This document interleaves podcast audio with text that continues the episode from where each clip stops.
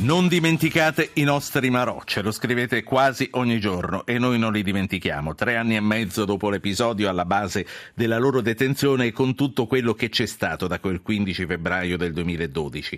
Tony Capuozzo, giornalista, scrittore, ha pubblicato in questi giorni Il segreto dei Marò, Mursia Edizioni. Buonasera Capuozzo. Buonasera a tutti voi. In questo libro eh, ti dici sicuro dell'innocenza di Girone e di La Torre, in base a quali considerazioni?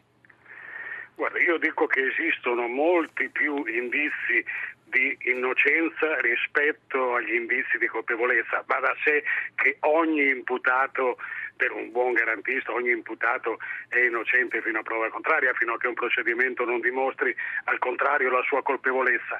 Nel caso De Marò non solo non si è mai arrivati a un procedimento, ma non si è neanche arrivati dopo tre anni e mezzo a, eh, in, a eh, rinviarli a giudizio, a presentare un'accusa formale per, formalmente per dei reati. E questo testimonia che si tratta anche di un'inchiesta, quella che li vede indiziati, che fa acqua da tutte le parti. Io eh, eh, ho raccolto degli elementi che testimoniano che quando dicono, ricorderete Girone il 2 giugno di un anno fa, eh, quando mh, mm, alzò la voce in collegamento con le commissioni difesa di Camera e Senato e disse siamo innocenti. Quando dicono siamo innocenti due Marò non è una difesa così, un salvataggio in calcio d'angolo, dicono la verità. Perché se lo dicono i Marò dicono la verità, Capozzo?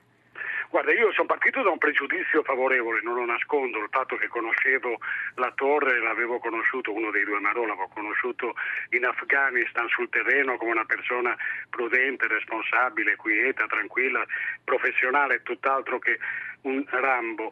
Da un pregiudizio favorevole perché avendo frequentato da inviato eh, molte missioni militari all'estero, non ho mai visto militari italiani spazzare, eh, sparare all'impazzata contro degli obiettivi inermi e inoffensivi come erano i due pescatori indiani. E perché ci sono moltissimi elementi di fatto, a cominciare da quello che l'incidente che ha coinvolto i due fucilieri di, mani- di Marina è avvenuto verso le 4 ore indiane, alle 4 del pomeriggio, e l'incidente in cui trovarono la morte i due poveri pescatori indiani secondo quanto dichiarò al ritorno in porto lo stesso capitano armatore del peschereccio Sant'Antoni, avvenne verso le 21.20, vale a dire 5 ore di distanza, la differenza tra la luce del giorno e il buio della certo. notte.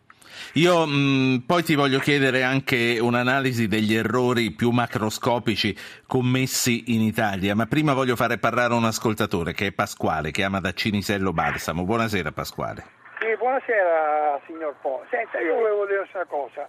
Non è che con tutti questi rinvii per scuse varie, eccetera, eccetera, gli fanno pagare la pena in India perché noi li avevamo, li avevamo riportati in patria un anno e mezzo fa, però per questioni di interesse, per le commesse che aveva fatto la, l'Augusta in India, li abbiamo rimandati indietro, cioè mi sembra una cosa che non sta incappata in aria, come dice Tone Capozzo, che dà degli elementi di innocenza verso i due Marò. Grazie Pasquale. Antonio da Pisa, buonasera.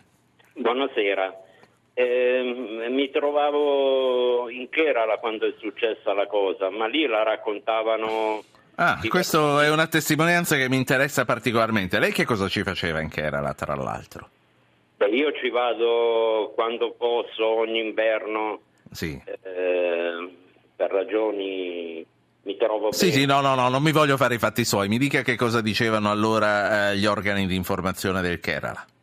No, più che altro la gente, erano due pescatori, loro buttano le reti, poi dormono eh, fino al momento che devono prendere il loro, diciamo, il loro... Sì, il pescato.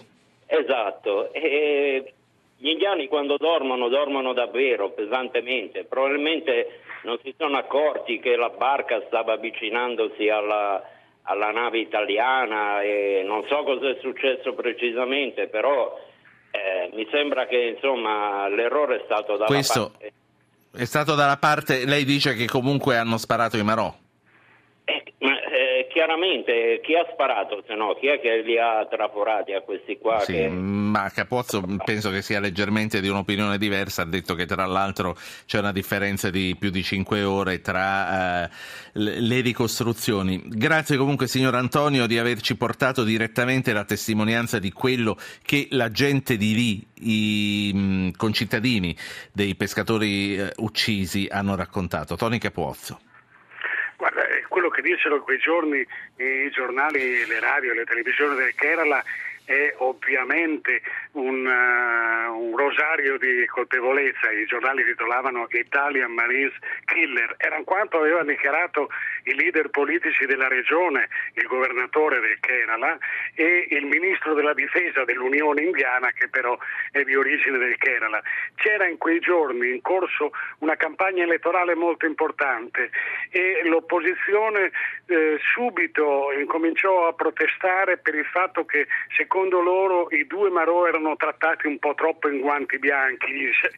si lasciava loro il telefonino, Beh, mm. si ordinava e eh, divenne un elemento di campagna elettorale. Noi in Italia certo. quanto siano aspre a volte le campagne elettorali. Come no, eh, tutto il mondo è paese, ma mm, io... viene strumentalizzato e quindi Senti. il fatto che sì. Siccome, siccome, il tempo che abbiamo è limitato, quali furono gli errori più macroscopici? C'è un ascoltatore che ha ricordato eh, quello che secondo me è stato il più grande di averli rispediti eh, tutte e due, di averli riconsegnati all'India. Qui si parla della fine del governo Monti più o meno come, come periodo. Fu questo l'errore più grave secondo te o ce ne furono degli altri? Ma è quello che giustamente indigna di più.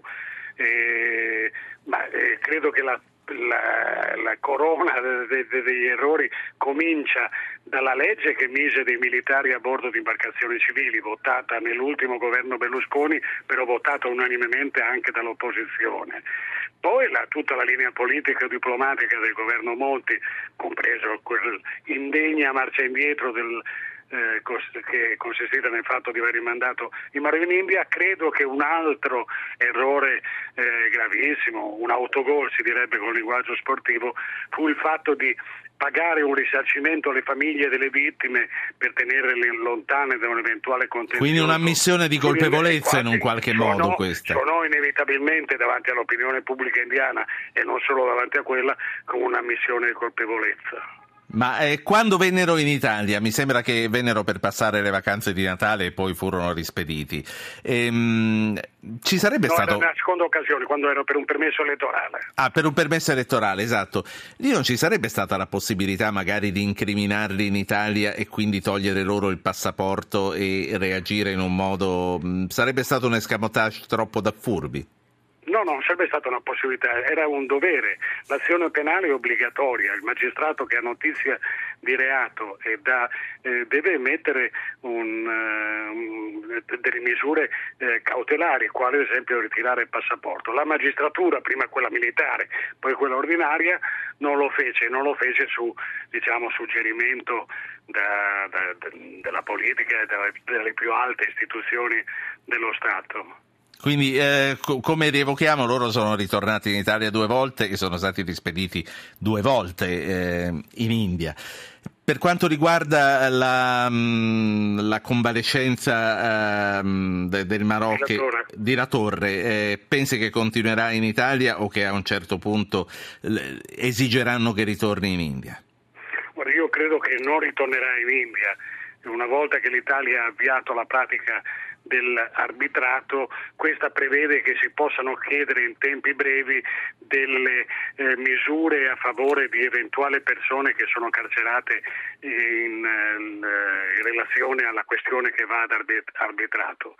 Eh, quello che però eh, l'elemento di debolezza di quello che è sembrato uno scatto d'orgoglio del governo Renzi, il ricorso all'arbitrato sta proprio nel fatto che mentre la torre è in India non è più la stessa persona di tre anni fa, il, non è stato un malore passeggero il suo girone è in India presso l'ambasciata italiana di Delhi. Vedremo dalle reazioni dell'India, finora abbastanza contenute va detto, dalle reazioni dell'India al ricorso all'arbitrato da parte dell'Italia le, le, interpreteremo vedendo le condizioni di girone. Da un punto di vista teorico, e naturalmente c'è da augurarsi che non sia così, potrebbero spiccare un mandato d'arresto nei suoi confronti e la sua permanenza in ambasciata diventerebbe proprio una prigione meno, che, meno virtuale di quanto è stato eh, finora.